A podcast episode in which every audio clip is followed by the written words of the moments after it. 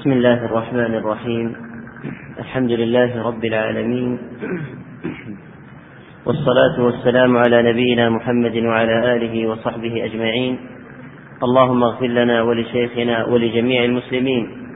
قال المصنف رحمه الله تعالى باب قول الله تعالى حتى إذا فزع عن قلوبهم قالوا ماذا قال ربكم؟ قالوا الحق وهو العلي الكبير. الله الرحمن الرحيم.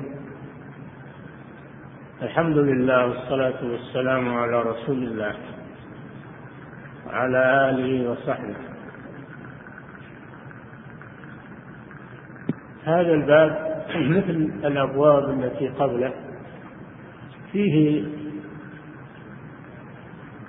أدلة بطلان الشرك. فيه براهين بطلان الشرك. والرد على المشركين الذين يعبدون الملائكة ويعبدون الأنبياء والصالحين. يزعمون أنهم يشفعون لهم ويقربونهم إلى الله زلفى كما ذكر الله عنهم في آيات أخرى.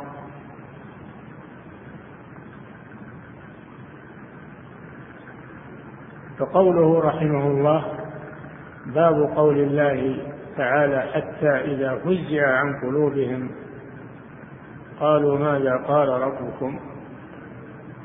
أي ما جاء في تفسير هذه الآية من تفسير رسول الله صلى الله عليه وسلم في الأحاديث الصحيحة. تفسير إذا كان من الرسول من السنة الصحيحة فلا كلام ولا اعتراض. وهذا هو الواقع كما ذكره الشيخ رحمه الله في هذا الباب.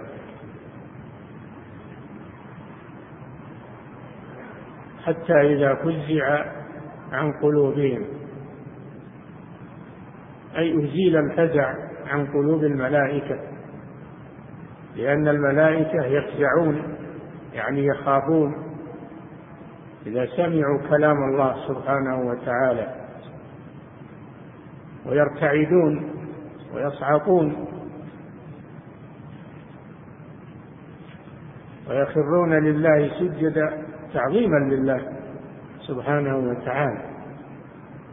فإذا كان الملائكة وهم أعظم المخلوقات السماوات والأرض الملائكة هم أعظم أهل السماوات والأرض.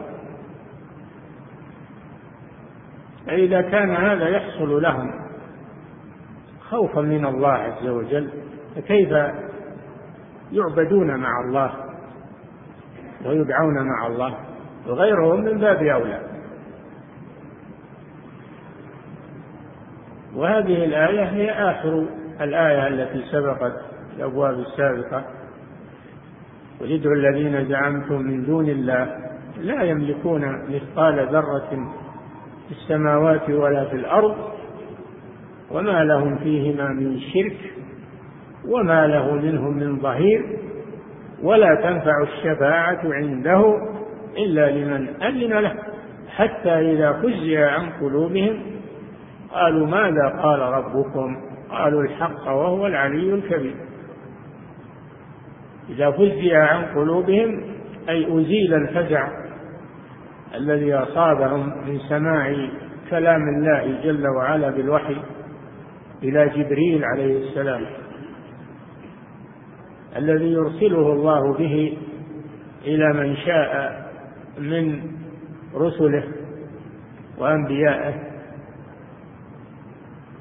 إذا سمعوا كلام الله وسمعوا الوحي فإنهم يصيبهم رجفة وحتى السماوات ترتجف السماوات ترتجف من ذلك والملائكة ترتجف. فزعا من ما يسمعون بعظمة الله سبحانه وتعالى. فكيف من هذا شأنه يسوى بمخلوقاته؟ تشرك معه في العبادة تدعى من دون الله ويستغاث بها إلى آخره. حتى إذا فزع عن قلوبهم قالوا ماذا قال ربكم؟ يسألون جبريل عليه السلام لأنه أمين الوحي. يسألونه ماذا قال ربنا؟ فيخبرهم جبريل عليه السلام بذلك فيقولون قال الحق أي قال الله الحق وهو العلي الكبير علي الذي له العلو لجميع معانيه علو بذاته سبحانه فوق مخلوقاته وعلو, وعلو بقدره وقهره سبحانه وتعالى علو الذات وعلو القدر وعلو القهر ثلاثة معاني للعلو وهي كلها لله عز وجل والعلي الكبير الذي لا أكبر منه سبحانه وتعالى الله أكبر هو الكبير سبحانه الكبير المتعال. هذا من صفات الله عز وجل. الكبير العلي الكبير من صفاته سبحانه وتعالى الدالة على عظمته. فكيف يشرك معه أحد من خلقه؟ وأعظمهم الملائكة يصيبهم الفزع والخوف عند سماعهم كلام الله جل وعلا. نعم. أحسن الله إليكم. قال رحمه الله تعالى في الصحيح عن أبي هريرة رضي الله عنه عن النبي صلى الله عليه وسلم قال إذا قضى الله الأمر في السماء ضربت الملائكة بأجنحتها خضعانا لقوله كأنه سلسلة على صفوان ينفذهم ذلك حتى إذا فزع عن قلوبهم قالوا ماذا قال ربكم؟ قالوا الحق وهو العلي الكبير. فيسمعها مسترق السمع ومسترق السمع هكذا بعضه فوق بعض وصفه سفيان بكفه فحرفها وبدد بين أصابعه. فيسمع الكلمة فيلقيها إلى من تحته ثم يلقيها الآخر إلى من تحته حتى يلقيها على لسان الساحر أو الكاهن فربما أدركه الشهاب قبل أن يلقيها وربما ألقاها قبل أن يدركه فيكذب معها مئة كذبة. فيقال أليس قد قال لنا يوم كذا وكذا كذا وكذا؟ فيصدق بتلك الكلمة التي سمعت من السماء. نعم. وعن النواس بن سمعان رضي الله عنه قال قال رسول الله صلى الله عليه وسلم إذا أراد الله تعالى أن يوحي بالأمر تكلم بالوحي أخذت السماوات منه رجفة أو قال رعدة شديدة خوفا من الله عز وجل. فإذا سمع ذلك أهل السماوات صعقوا وخروا لله سجدا. فيكون أول من يرفع رأسه جبريل فيكلمه الله من وحيه بما أراد.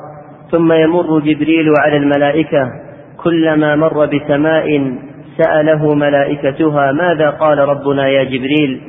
فيقول جبريل قال الحق وهو العلي الكبير.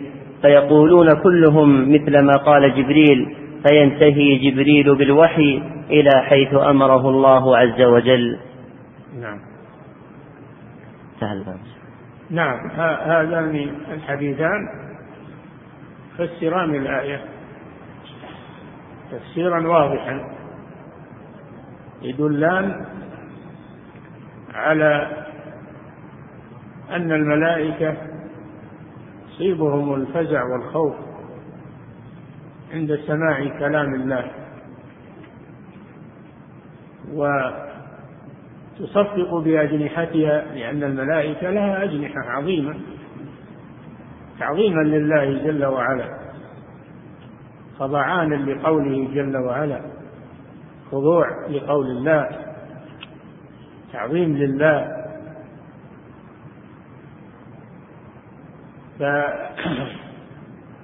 فحينئذ إذا سمعوا الوحي وكلام الله صعقوا يعني غشي عليهم. حتى جبريل عليه السلام يصيبه الصعق يغشى عليه كغيره من الملائكة. فيكون أول من يرفع رأسه جبريل. أول من يذهب عنه الغشي ويفيق هو جبريل عليه السلام. فيكلمه الله من وحيه بما شاء لأنه هو أمين الوحي الروح الأمين. عليه الصلاة والسلام. كلمه الله من وحيه بما شاء. ثم عند ذلك أيضا يحدث من الشياطين محاولة لاستماع كلام الله جل وعلا. يسرقون يسرقون السمع يسرقون السمع أي شيئا من كلام الله لا حبا في كلام الله وإنما لأجل الفتنة. لأن الشياطين تنزل على الكهان. هل أنبئكم على من تنزل الشياطين؟ تنزل على كل أفاك أثيم. يلقون السمع وأكثرهم كاذبون. هذه الكهان. والكهان إنما يتلقون عن الشياطين. يتلقون عن الشياطين. تنزل عليهم. ولكن الله سبحانه وتعالى حمى الوحي وحمى السماوات بالشهب التي تنطلق على الشياطين. حينما يحاولون اختطاف شيء من كلام الله من الوحي. يرجمهم بالشهب المحرقة. لكن ربما يبلغ الشيطان رأيه من الكهنة قبل أن يدركه الشهاب. وربما يدركه الشهاب فيحرقه قبل أن يلقي كلمة على الكاهن. هذا حكمة من الله جل وعلا يبتلي عباده. أنه قد يمكن الشيطان من استراق شيء من من من الوحي من أجل الفتنة. يتميز المؤمن الذي يكذب الكهان من الذي ينقاد معهم فإذا أعطى الشيطان الكاهن الكلمة الواحدة الصحيحة التي سمعها من السماء كذب معها مئة كذبة الصدق فيها واحد الصدق فيها واحد في المئة والباقي كله كذب يكذب معها ويخبر الإنس بذلك. يخبر الإنس بذلك فيصدقونه بسبب الكلمة التي سمعت من السماء. يصدقونه تسع وتسعين كذبة أو مئة كذبة بسبب كلمة واحدة من من الصدق. هذا من باب الابتلاء والامتحان. فهذا فيه إبطال الكهانة وبيان مصدرها وأنه من الشياطين وأنهم كذبة لا يصدقون وإن كان قد يكون في كلامهم شيء من الصدق بنسبة ضئيلة جدا فلا يصدقون لهذا قال صلى الله عليه وسلم من أتى كاهنا وصدقه بما يقول فقد كفر بما أنزل على محمد صلى الله عليه وسلم. وفي صحيح مسلم من أتى كاهنا لم تقبل له صلاة أربعين يوما. لم تقبل له صلاة أربعين يوما والعياذ بالله توبة له. ففيه إبطال التعامل مع الكهان ووجوب تكذيبهم وبيان مصدر تلقيهم. الرسل يتلقون الوحي من الله بواسطة جبريل. وأما الكهان فيتلقون من الشياطين. يتلقون ما يقولونه ويكذبون معه من الشياطين. هل أنبئكم؟ قال تعالى وما تنزلت يعني به القرآن والوحي ما تنزلت به الشياطين. رد على المشركين الذين يقولون القرآن كهانة لأن يعني عندهم الكهانة كثيرة. فلما بعث محمد صلى الله عليه وسلم وأخبرهم بالوحي قالوا هذا كهانة مثل الكهانة اللي غيره رد الله عليهم فقال وما تنزلت به أي بالقرآن الشياطين كما تزعمون وما ينبغي لهم. ما الشيطان ما يناسبه الوحي ما يناسبه الوحي.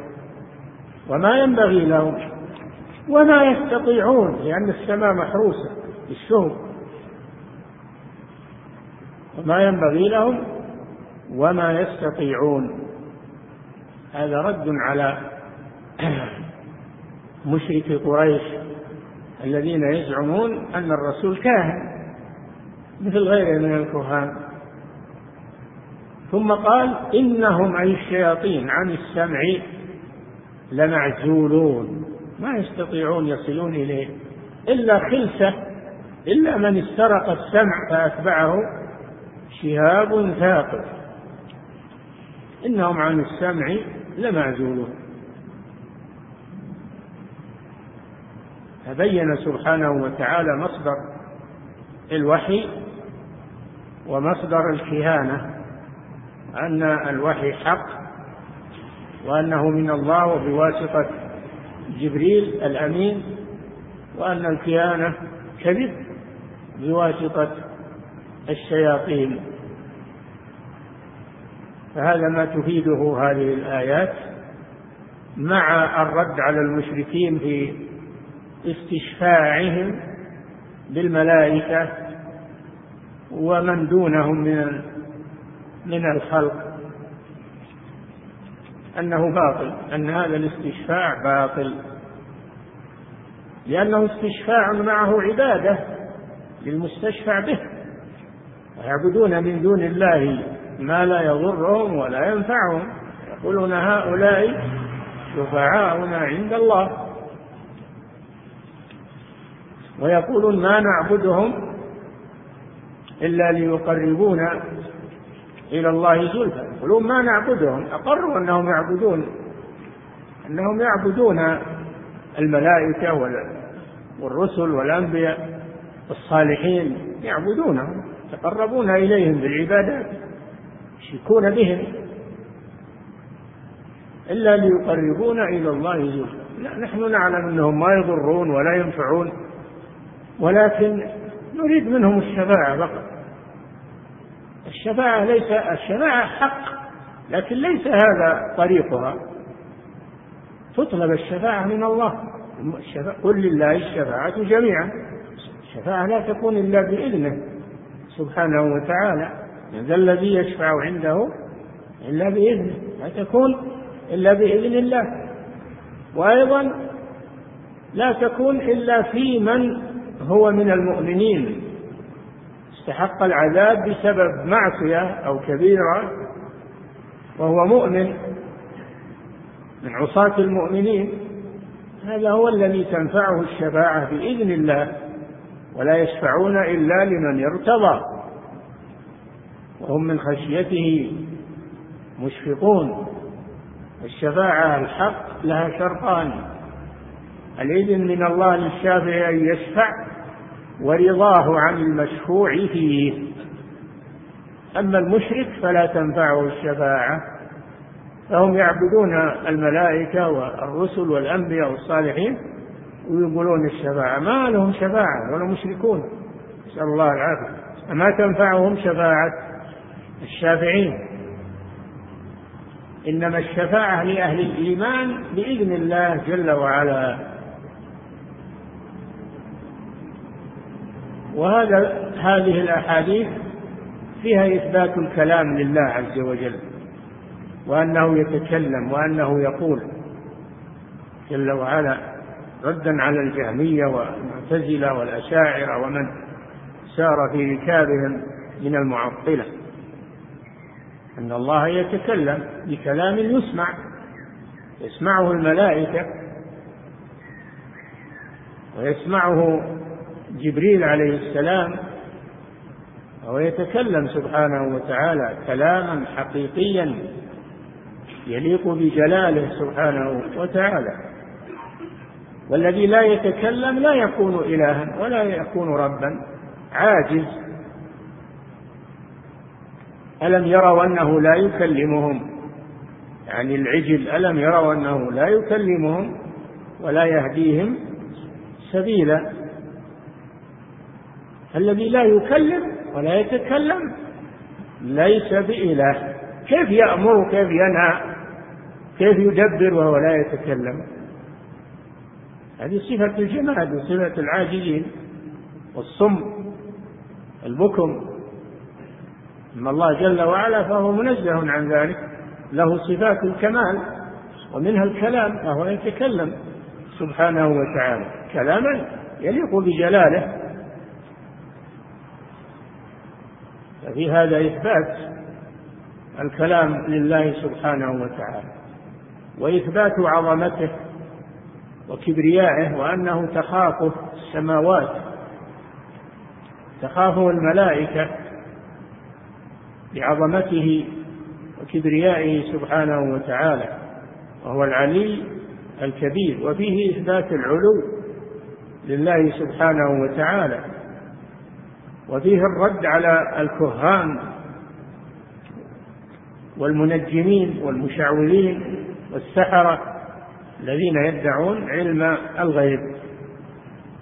نعم. أحسن الله إليكم. قال رحمه الله تعالى فيه مسائل. الأولى تفسير الآية.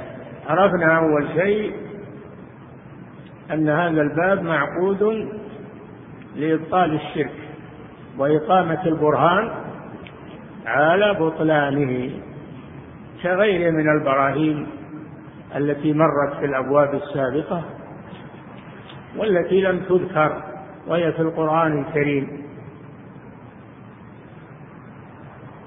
فهذه الأحاديث الصحيحة فيها تفسير الآية حتى إذا فزع عن قلوبهم قالوا ماذا قال ربكم؟ قالوا الحق وهو العلي الكبير. هذه الأحاديث تفسرها. والتفسير ممن من؟ رسول الله صلى الله عليه وسلم. هذه أعلى أنواع التفسير بعد القرآن. القرآن يفسر بأربعة وجوه. الوجه الأول يفسر القرآن بالقرآن. كلام الله يفسر بعضه بعضا. ثانيا فسر القرآن بسنة الرسول صلى الله عليه وسلم الذي نزل عليه الوحي وأمر أن يبينه للناس. فهو يعرف معناه والمراد به.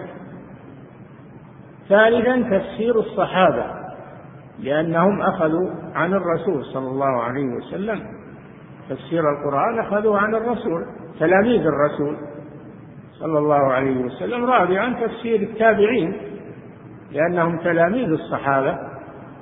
تلاميذ تلاميذ الرسول صلى الله عليه وسلم فهم أخذوا وفي الحقيقة أن هذا كله يرجع إلى الرسول صلى الله عليه وسلم. تفسير الصحابة تفسير التابعين يرجع إلى الرسول صلى الله عليه وسلم.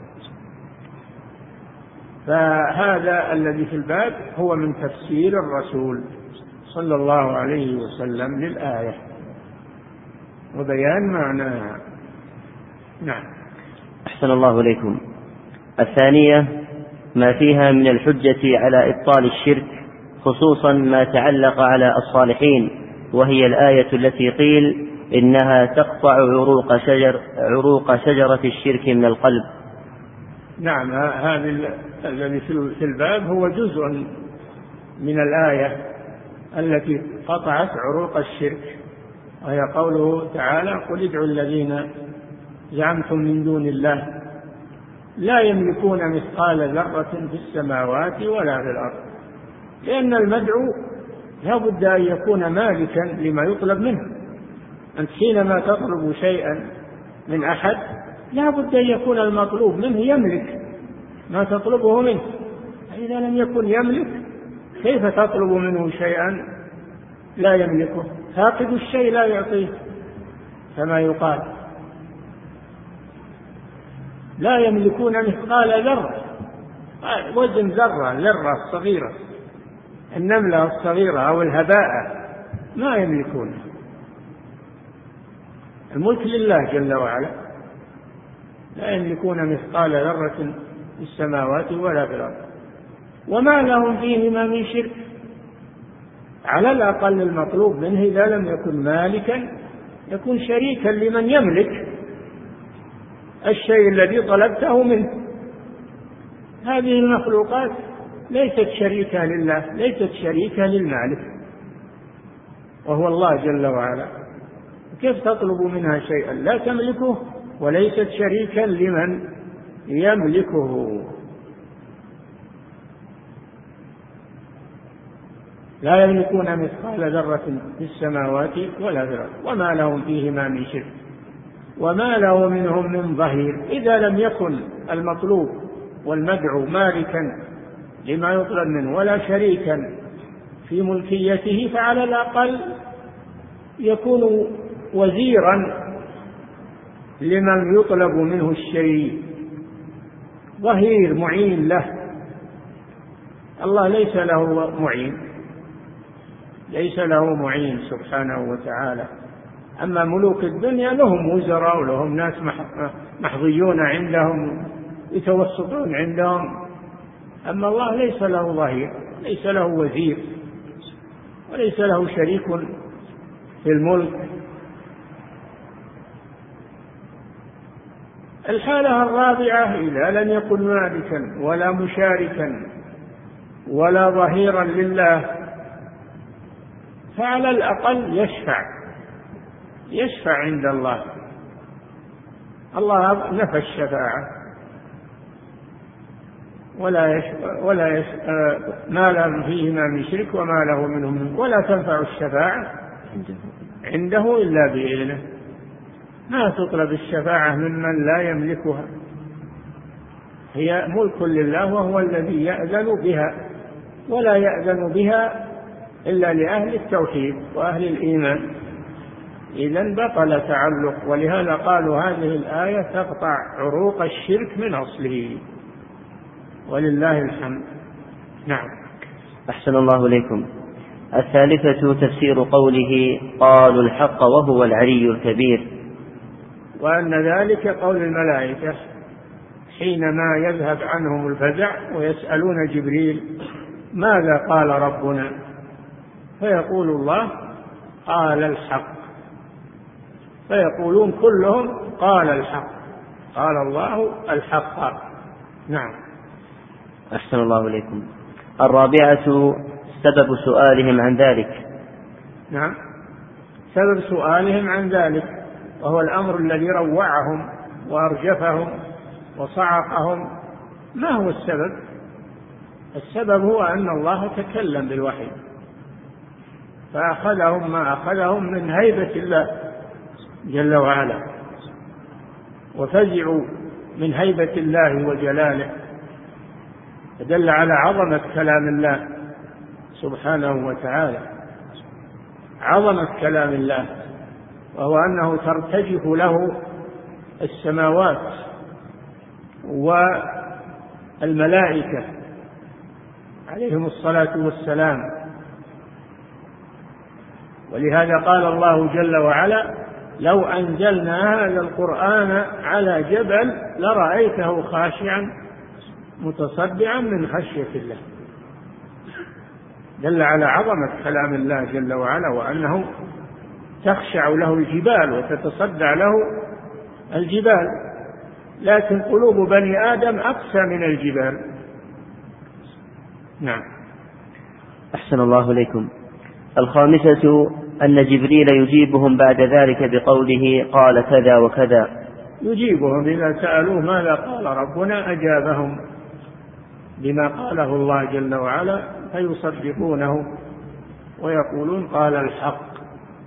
كلام الله حق. سبحانه. كلام الله حق. ويشهد بذلك الملائكة أنه حق. تشهد السماوات ويشهد أهل الإيمان من الخلق أنه حق. لا يدخله باطل. بخلاف كلام الشياطين فإنه باطل.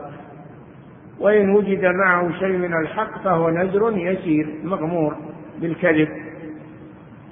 فكلام الله حق وكلام وكلام الكهان والشياطين باطل. نعم. أحسن الله إليكم.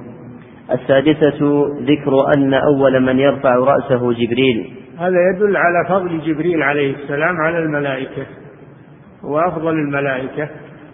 لأنه أول من يرفع رأسه بعدما يصعقون ويخرون لله سجدا. نعم. أحسن الله إليكم. السابعة أنه يقول لأهل السماوات كلهم لأنهم يسألونه.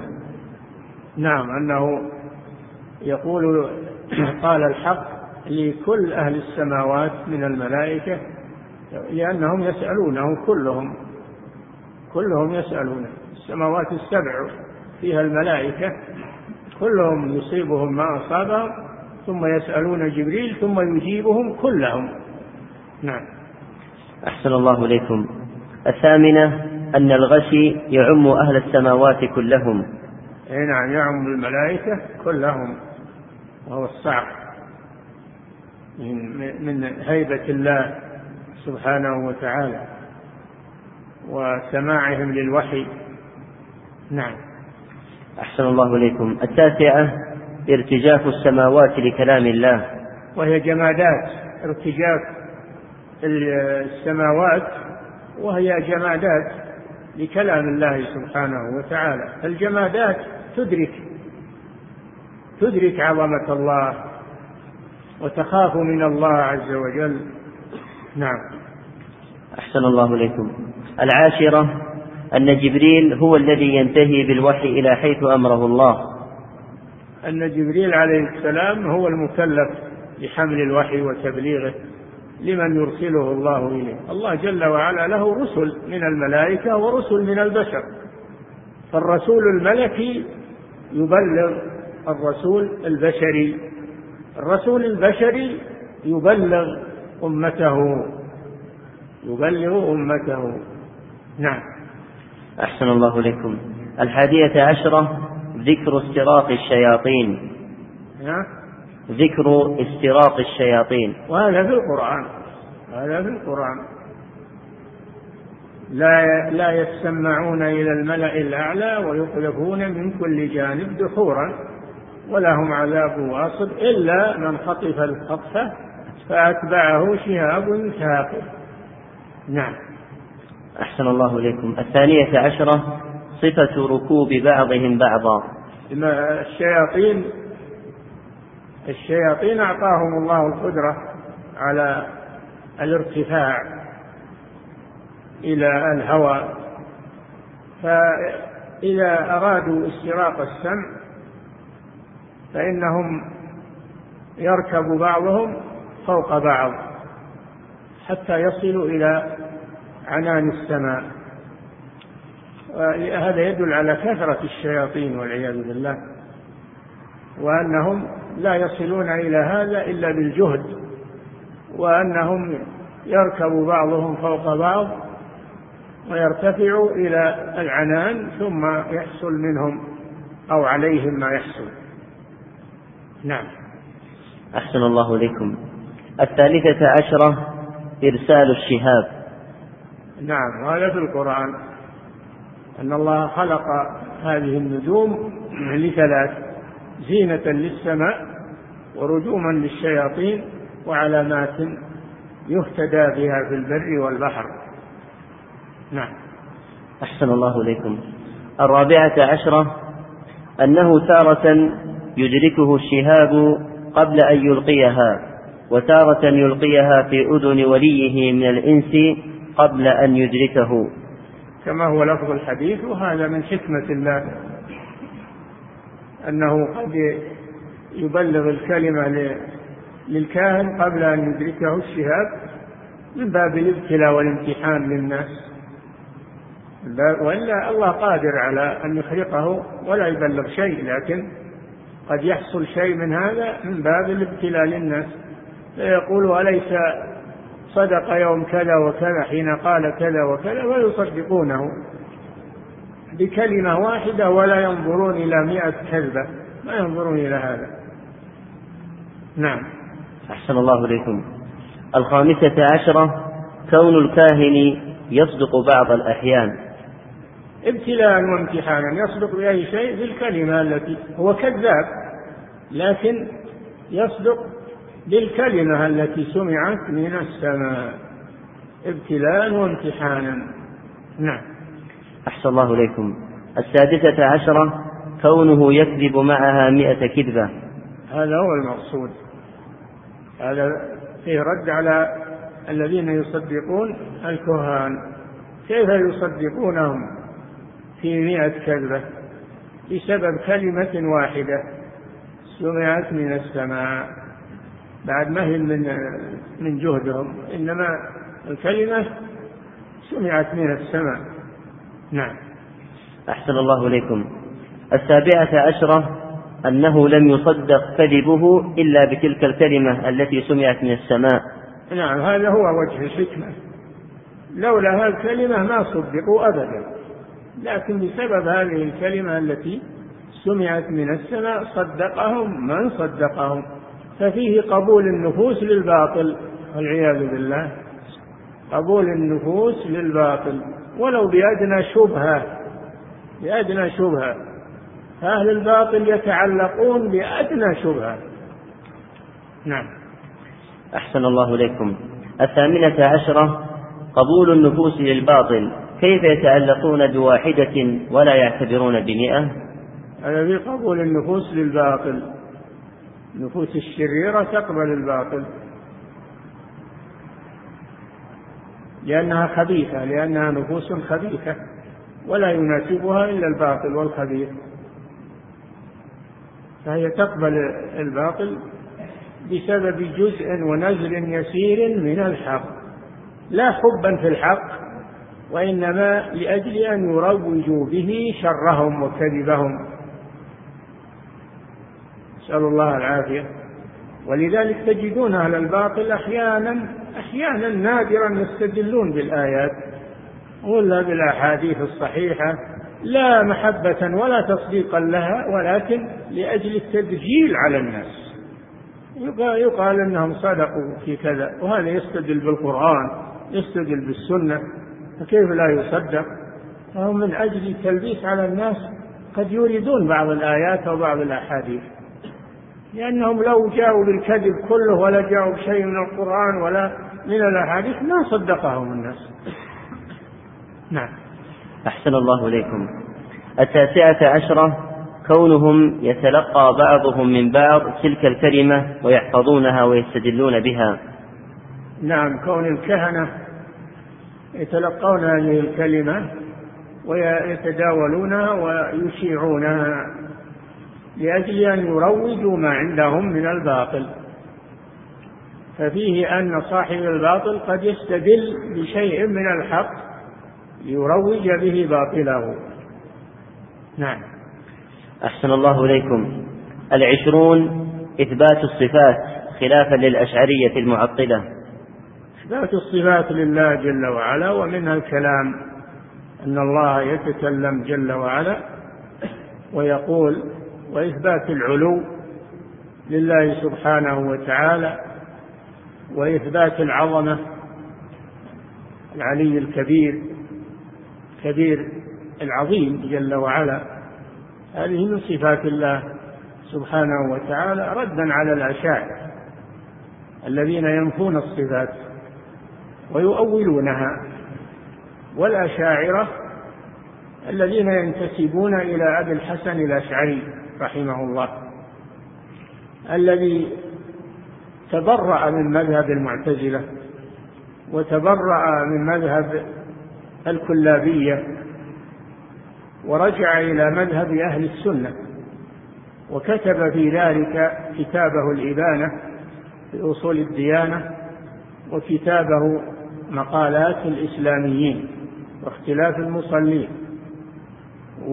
موجود تراجعه في هذين الكتابين وكذلك رسالته إلى أهل الثغر أيضا فيها تراجع منه لكن الأشاعرة لم يقبلوا تراجعه ويكذبون تراجعه يقولون أبدا أبو الحسن ما تاب ولا رجع مع أنه مصرح بالرجوع فهم ينتسبون إليه انتسابا باطلا وهو بريء منهم. نعم. أحسن الله إليكم.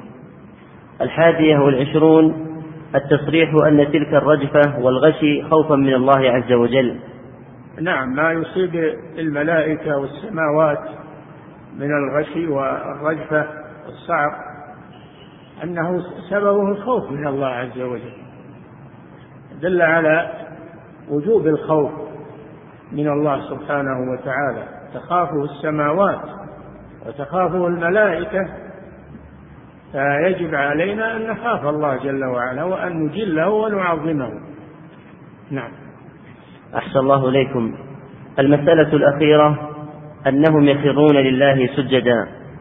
أن الملائكة يخرون لله سجدا تعظيما لله وخوفا منه سبحانه وتعالى.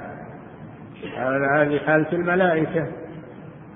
فيجب علينا أن نخر سجدا لله عز وجل ونعظم الله جل وعلا ونقدسه وننزهه عما يقوله الظالمون علوا كبيرا. نعم. أحسن الله إليكم. قال رحمه الله تعالى يكفي.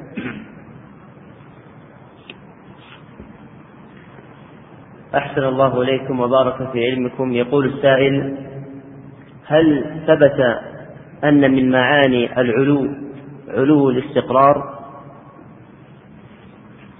لا العلو ثلاثة أنواع علو الذات وعلو القدر وعلو القهر. أما الاستقرار هذا في الاستواء الاستواء على العرش من معانيه الاستقرار والارتفاع والصعود.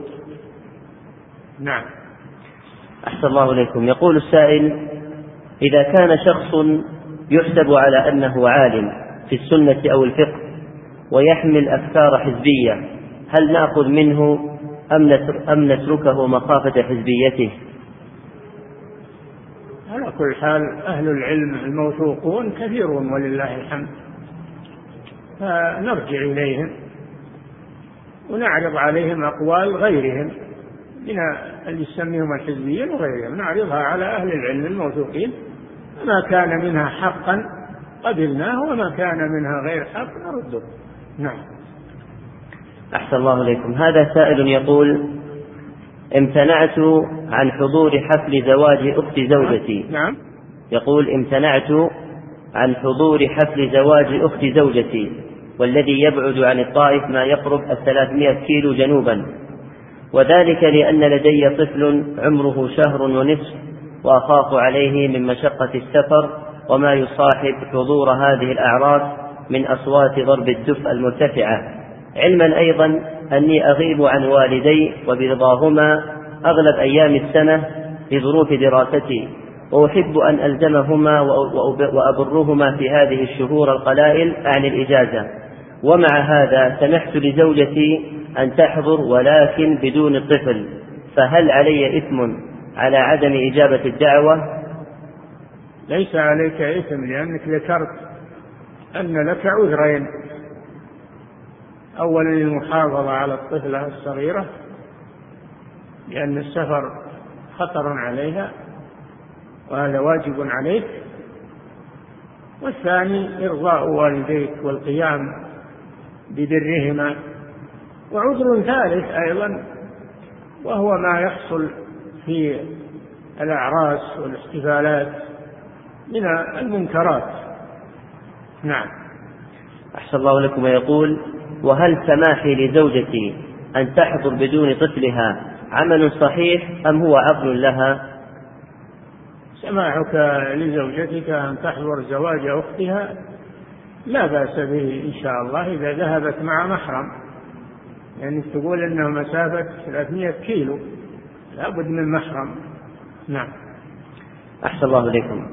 يقول السائل المال الذي يجمع من أجل شراء من أجل شراء سيارة هل تجب فيه الزكاة أم لا؟ نعم. المال إذا حال عليه الحول دراهم إذا حال عليها الحول وهي تبلغ النصاب فأكثر تجب فيها الزكاة.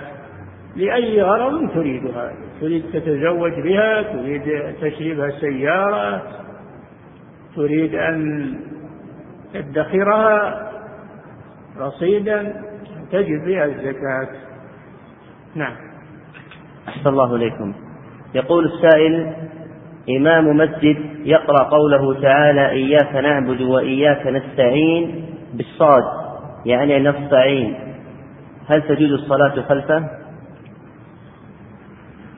إذا تأكدت من هذا أنه يبدل السين صادا ينبه على هذا. ينبه على هذا من أجل أن يعدل قراءته. نعم. أحسن الله لأن, لأن السين قريبة من الصاد فقد تسمعها أنت تظنها صاد وهي هي الصاد لا بد من التأكد من هذا. نعم. أحسن الله إليكم. يقول السائل هل يجوز أداء الراتب قبل صلاة الجمعة؟ اللي قبل صلاة الجمعة نوافل مطلقة ما هي راتبة. لو نويتها راتبة ما تصير راتبة راتبة بعدها بعد الجمعة لا راتبة لها قبلها. وما يصلى قبلها فهو من النفل المطلق. نعم. أحسن الله إليكم. ويقول هل يجوز الدرس قبل صلاة الجمعة؟ الدرس؟ إيه نعم. لا بأس بذلك. يجوز الدرس قبل صلاة الجمعة إذا كان فيه فائدة للحضور تعليم للحضور. لا فلا بأس بذلك. نعم. أحسن الله إليكم. هذا السائل يقول أنا إذا جلست عند والدي في المجلس يكون مشغل التلفاز وتصدر بعض الأحيان منه موسيقى وإذا أمرته بالتقصير يقول لا تأمرني أي لا تأمر أبوك وللعلم أغلب جلسته مشغل التلفاز فماذا علي؟ مره هذا من الأمر بالمعروف والنهي عن المنكر والدك وغيره. ما أحد يترفع عن الأمر بالمعروف والنهي عن المنكر. كان الواجب أن يقول جزاك الله خيرا. أما أن يقول لا تأمرني بإشغال التلفاز بالموسيقى فهذا من الجهل. هذا من الجهل ولا حول ولا قوة إلا بالله. فأنت محسن في هذا. نعم. أحسن الله إليكم. يقول السائل شخص حج ولم يلبس الإحرام في الميقات خوفا أن يمنعه موظف الجوازات فهل, حج فهل حجه صحيح وماذا عليه؟ حجه صحيح لكنه فعل محظورا. من محظورات الإحرام متعمدا. يكون عليه دم عليه فدية. فدية لبس المخيط خير فيها بين ذبح شاة في مكة يوزعها على الفقراء أو يطعم ستة مساكين لكل مسكين نصف صاع في الحرم أيضا أو يصوم ثلاثة أيام في أي مكان. نعم. أحسن الله إليكم. يقول السائل هل هذا العمل صحيح الذي يصدر من بعض الجماعات أنهم يهتمون بالترغيب والترهيب أكثر من التوحيد بحجة المشركين قليل. نعم. أحسن الله إليكم. يقول هل هذا العمل صحيح الذي يصدر من بعض الجماعات أنهم يهتمون بالترغيب والترهيب أكثر من التوحيد بحجة المشركين قليل؟ التوحيد يحتاجه المسلم ويحتاجه المشرك يحتاجه كل أحد يبين حتى المسلم يخفى عليه يخفى عليه أمر التوحيد والعقيدة وقد يقع في شيء من الشركيات وهو لا يدري. فيحتاج إلى أنه يبين له التوحيد ويدرس التوحيد ولو كان مسلما. والوعظ والتذكير لا مانع منه إذا كان الوعظ والتذكير بالآيات والأحاديث الصحيحة. والقصص الحق والثابت لا مانع منه لكن لا يتنافى مع مع درس التوحيد ومع تعليم التوحيد يأتي بهذا وبهذا. نعم. أحسن الله إليكم. يقول السائل هل من يحكم بغير شرع الله يسمى طاغوتا؟ نعم. من حكم بغير ما أنزل الله فهو طاغوت من بعد من رؤوس الطواغيت ما هو طاغوت بسيط. من رؤوس الطواغيت كما ذكر ابن القيم رحمه الله. نعم. أحسن الله إليكم. يقول السائل ما هو الحكم في من يضع طعاما إذا كان متعمدا إذا حكم بغير ما أنزل الله متعمدا. أما إذا اجتهد وأخطأ وهو من أهل الاجتهاد هذا لا هذا يعذر بالخطأ. ولكن لا لا ينفذ حكمه. لكن هو يعذر بالخطأ إذا كان عن اجتهاد. أما إذا كان متعمدا الحكم بغير ما أنزل الله فلا شك في في طاغوتيته. ما هو طاغوت؟ نعم. أحسن الله إليكم. يقول السائل ما هو الحكم في من يضع طعاما خلف المنزل في آخر الليل؟ والقصد من ذلك هو تقديم العشاء للجن. حتى لا يزعجون أهل البيت في آخر الليل ويقولون إنهم لم يقدموا لهم طعاما فإنهم يزعجونهم فما قولكم في ذلك؟ هذا لا يجوز هذا اعتقاد باطل ولا يقدم للجن طعام ولن يمنعهم الطعام من أذيته إنما الذي يمنعهم ذكر الله والاستعاذة بالله من الشياطين ومن الجن فيحكم الورد والذكر ولن تقربه الجن بإذن الله. أما الطعام لو تجيب لهم أي طعام ما يمنعهم من الأذى. نعم. أحسن الله إليكم. يقول السائل ربما أنه يقويهم على هذا نعم. أحسن الله إليكم. ما رأي فضيلتكم في من يسقي مزرعته من مياه المجاري؟ مياه المجاري الأصل فيها أنها نجسة. ولا يجوز سقي المزارع بالنجس. وأما إذا عولجت إذا عولجت وذهبت علامات النجاسة من رائحة ولون وطعم هذا يصبح ماء طاهرا. يجوز سقي الزروع به إذا عولج وذهبت علامات النجاسة منه. والأحوط الأحوط تركه لأنه لا يسلم من بقاء شيء من النجاسة لا يسلم. لكن هذا على فرض أنه خلى منها على فرض أنه خلى منها مع أنه غير متأكد. نعم. لأن الأصل بقاء النجاسة نعم. أحسن الله إليكم. يقول السائل بعض الناس يذهب إلى محطات البنزين من أجل الوقود لسيارته ومن أجل أن يحصل على علبة مناديل مجانا. فما حكمه؟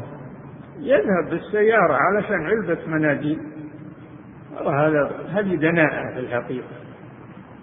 أقول هذه دناءة وعلبة المناديل هذه ما فيها فائدة. وهم يحصل لهم مقصود كبير يجونهم الزبائن دنيء الأنفس علشان علبة المناديل فهم يستفيدون. لكن أنت فائدتك ما هي؟ علبة مناديل. هذا دناء. نعم. أحسن الله إليكم. يقول السائل هل هناك قدر مثبت وقدر معلق؟ نحن نؤمن بالقضاء والقدر كما جاء ولا ندخل في أسئلته وتفاصيله لأن هذا لا يوصلنا إلى شيء. لأن القدر سر الله سبحانه وتعالى. فعلينا الإيمان بالقضاء والقدر وأنه ركن من أركان الإيمان وأما الدخول بالتفاصيل والأسئلة فهذا لا يعنينا. نعم. أحسن الله إليكم. يقول السائل رجل مسافر مسافة أقل من مسافة القصر ولكن في عرفه وعرف من حوله من مجتمعه يعدون هذا سفرا فهل له أن يترخص برخص السفر؟ هذه مسألة لابد من الرجوع إلى أهل العلم. لابد فيها من الرجوع إلى أهل العلم. لا راجع لأهل البلد ولا لعرفهم ولا لا يرجع فيه إلى أهل العلم. فما عدوه سفرا يكون سفرا. وما عدوه دون السفر فهو غير سفر. نعم. أحسن الله إليكم. يقول السائل هل الشهاب يحرق الشيطان وهو مخلوق من نار؟ الله جل وعلا أخبر أنه أنه يحرقه الشهاب والنبي صلى الله عليه وسلم أخبر أنه يحرقه الشهاب. نعم. أحسن الله لكم. يقول السائل ما الفرق بين الكاهن والعراف؟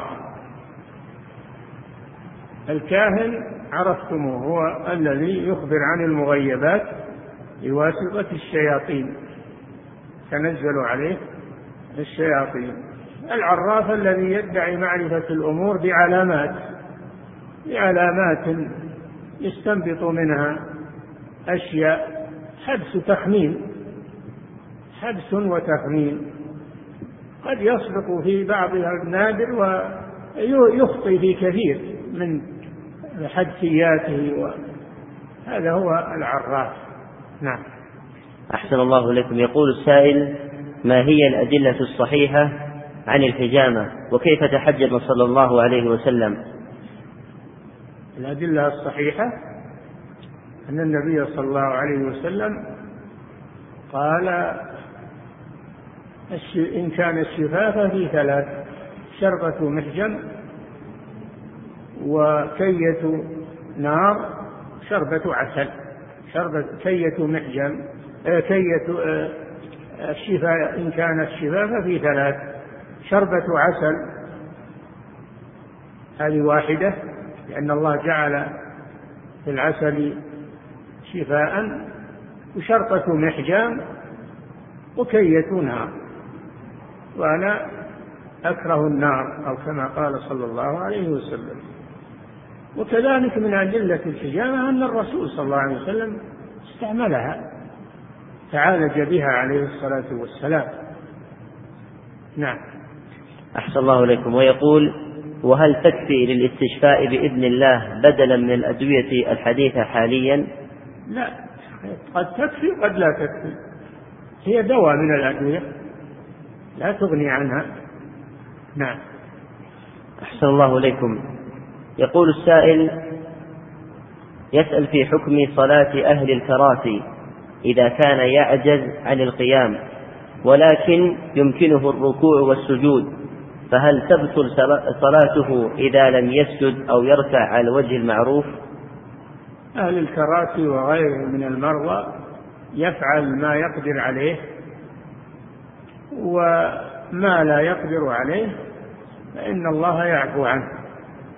قال صلى الله عليه وسلم يصلي المريض قائما وإن لم يستطع فقاعدا فإن لم يستطع فعلى جنب فإن لم يستطع فمستلقيا ورجلاه إلى القبلة.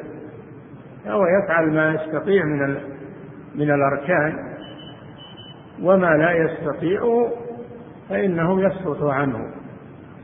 نعم. أحسن الله إليكم. يقول السائل أنا تجاوزت السبعين من عمري. سبق أن علمت أن عملت عدة قساطر لشرايين القلب. سبق أن عملت عدة قساطر لشرايين القلب.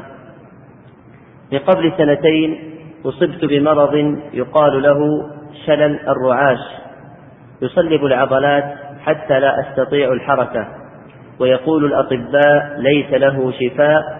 وأعطى, وأعطى بعض الأدوية لإرخاء العضلات ولكن يسبب جفافا في الفم والحلق.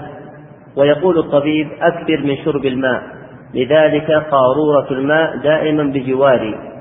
كما أن ترك الدواء فترة فجأة يسبب انتكاسة وأعراض أخرى في العقل.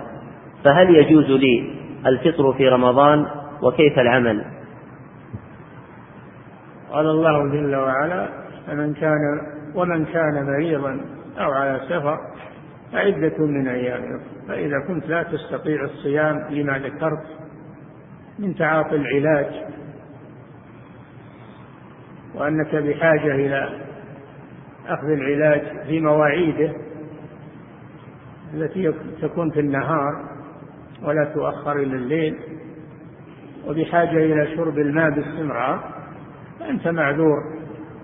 الإفطار وتقضي إذا استطعت في المستقبل إن شاء الله نعم وأما أول السؤال يقول أنا عملت إيش يقول يا شيخ أن سوى آه، قساطر قسطرة في القلب علاقة للسؤال سويتها خلاص يبين الحالة ها؟ يبين حالة هل يجوز له الفطر؟ يجوز له إيش؟ يبين الحالة المرضية هل يجوز له الفطر أم لا يعني؟ إيه وش علاقة بحالته المرضية؟ سوى لأنه طبيب وسوى لمرضى القلوب قساطر جزاه الله خير هذا شيء طيب. نعم.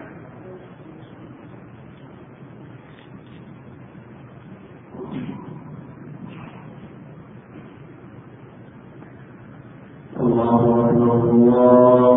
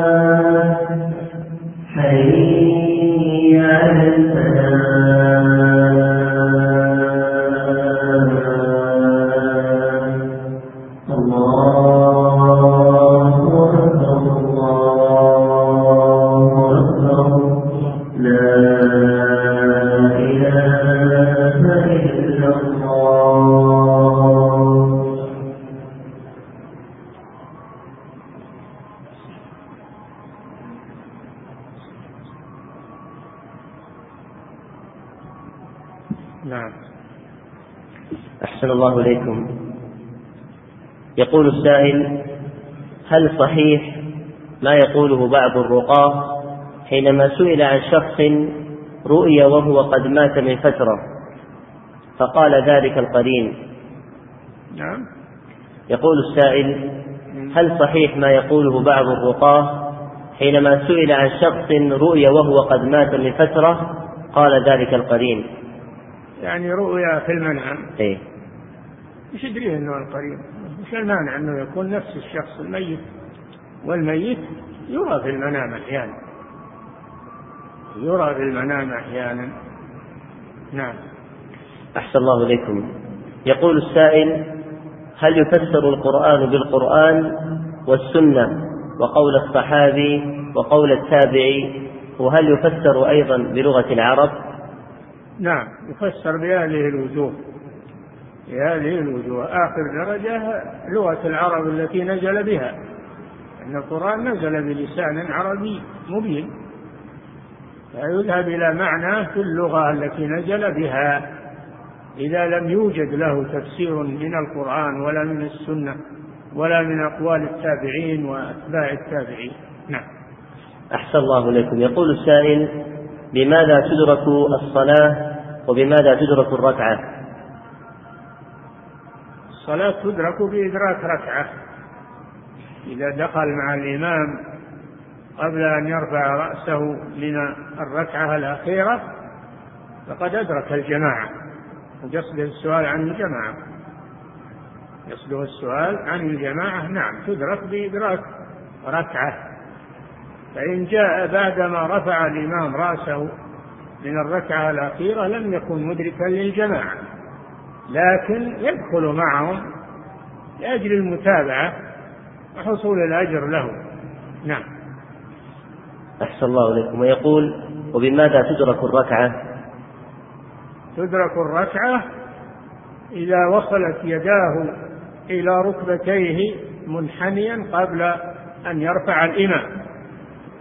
أما إن رفع الإمام قبل أن تصل يداه إلى ركبتيه فإنه لم يكن مدركا للركعة. نعم.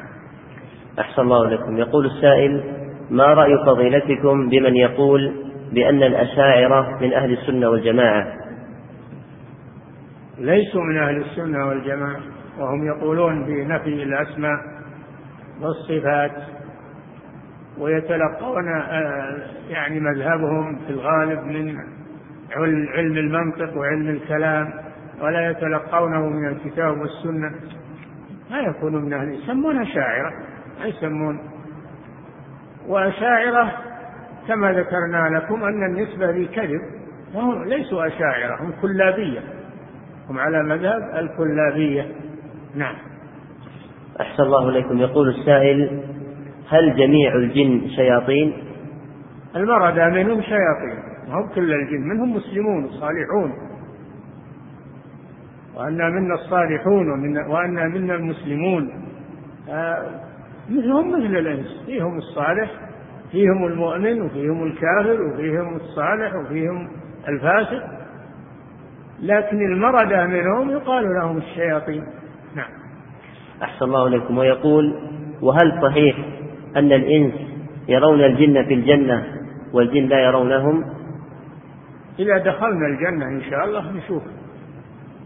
أن نشوف الجن وما نشوفه هذا سؤال ما ما نعرفه ولا ندري. نعم.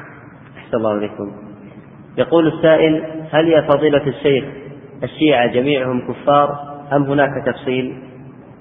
من ارتكب ناقضا من نواقض الإسلام فهو مرتد ومشرك وكافر أيا كان. الضابط من عنده ناقض من نواقض الإسلام فهو كافر مشرك. نعم. أحسن الله إليكم. يقول السائل صليت خلف شيعي هل أعيد صلاتي؟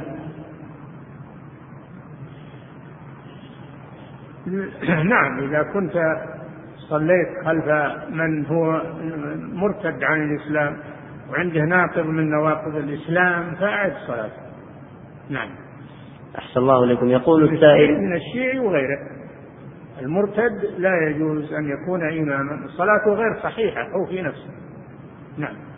يقول السائل أحسن الله إليكم نود من الشيخ أن ينصح من قنوات السحر والمعاصي.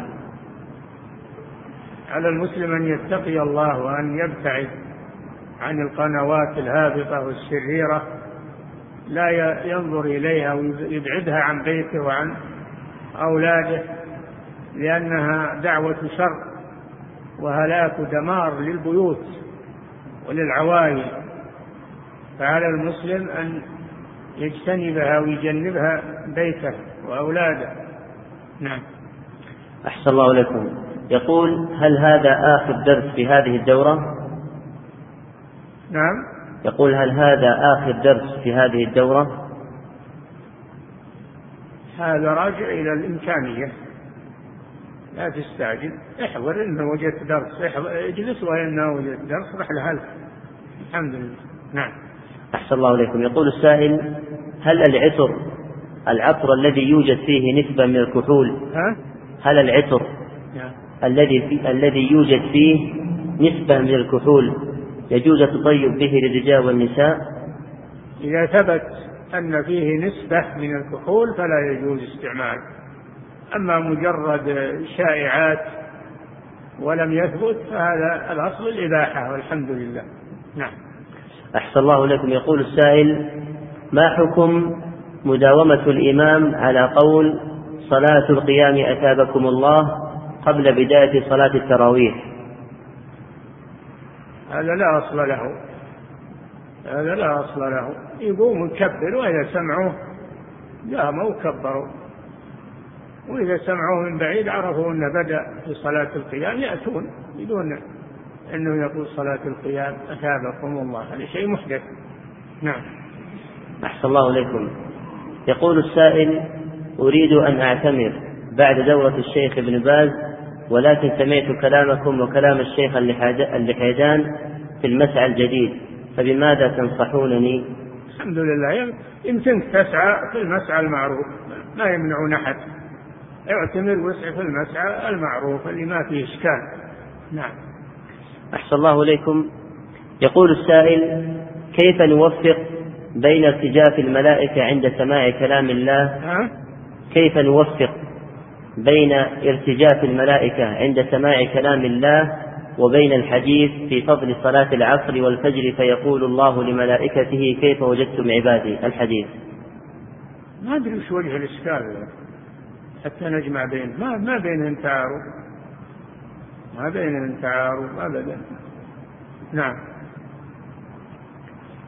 أحسن الله إليكم. يقول السائل رجل زنى بامرأة ثم حملت منه وفي بداية وفي بداية أشهر الأول أفتاه أحد طلاب العلم بأن الولد ولده ويجوز له أن يتزوجها. للعاهل الحجر الولد للفراش وللعاهل الحجر. فالزانية ينسب ولدها إليها هي ولا ينسب للزاني لأنها ليست زوجة لأحد لها الحجر يعني الرجم والعياذ بالله. وولدها ينسب إليها. نعم. أحسن الله لكم. يقول السائل هل في فرق بين الموالاة والمظاهرة للمشركين؟ المظاهرة للمشركين نوع من الموالاة المظاهرة لهم على المسلمين. مظاهرة المشركين على المسلمين نوع من الموالاة نعم. أحسن الله لكم. يقول السائل هل هل هل ورد أن الرسول صلى الله عليه وسلم كان يصلي بعد صلاة الجمعة أربع ركعات في المسجد يطيل فيها وإذا رجع إلى البيت صلى ركعتين؟ لا الذي ورد عن الرسول صلى الله عليه وسلم أنه كان يصلي بعد الجمعة ركعتين في بيته. ما كان يصلي بعد الجمعة في المسجد. لكنه قال إن راتبة الجمعة بعدها أربع ركعات. قال العلماء من صلى في المسجد يصلي أربع ركعات ومن صلاها في بيته يصليها ركعتين جمعا بين الأحاديث. نعم. أحسن الله إليكم. هل من السنة إطالة الشعر؟ إطالة الشعر أي شعر؟ هنا شعر ما يجوز أنه يطال كالعانة والآباء.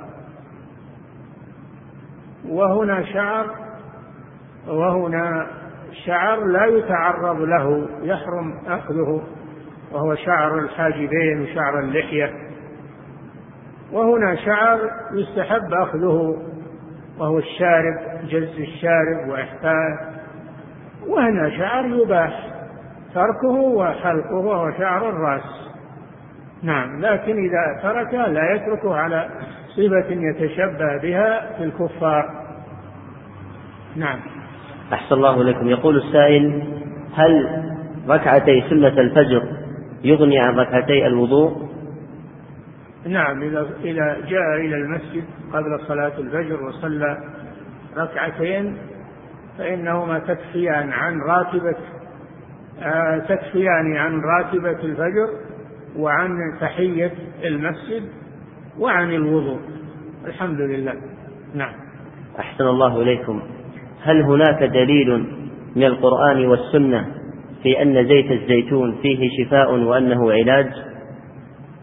لا أعرف شيئا من ذلك لكن الله الله جل وعلا قال عن شجرة الزيتون شجرة مباركة فهي شجرة مباركة وهي صدغ للآكلين إدام فيها فوائد صحية.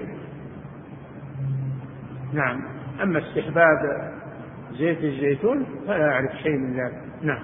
أحسن الله لكم انتهت الأسئلة. والله تعالى أعلم وصلى الله وسلم على نبينا محمد على آله وصحبه أجمعين.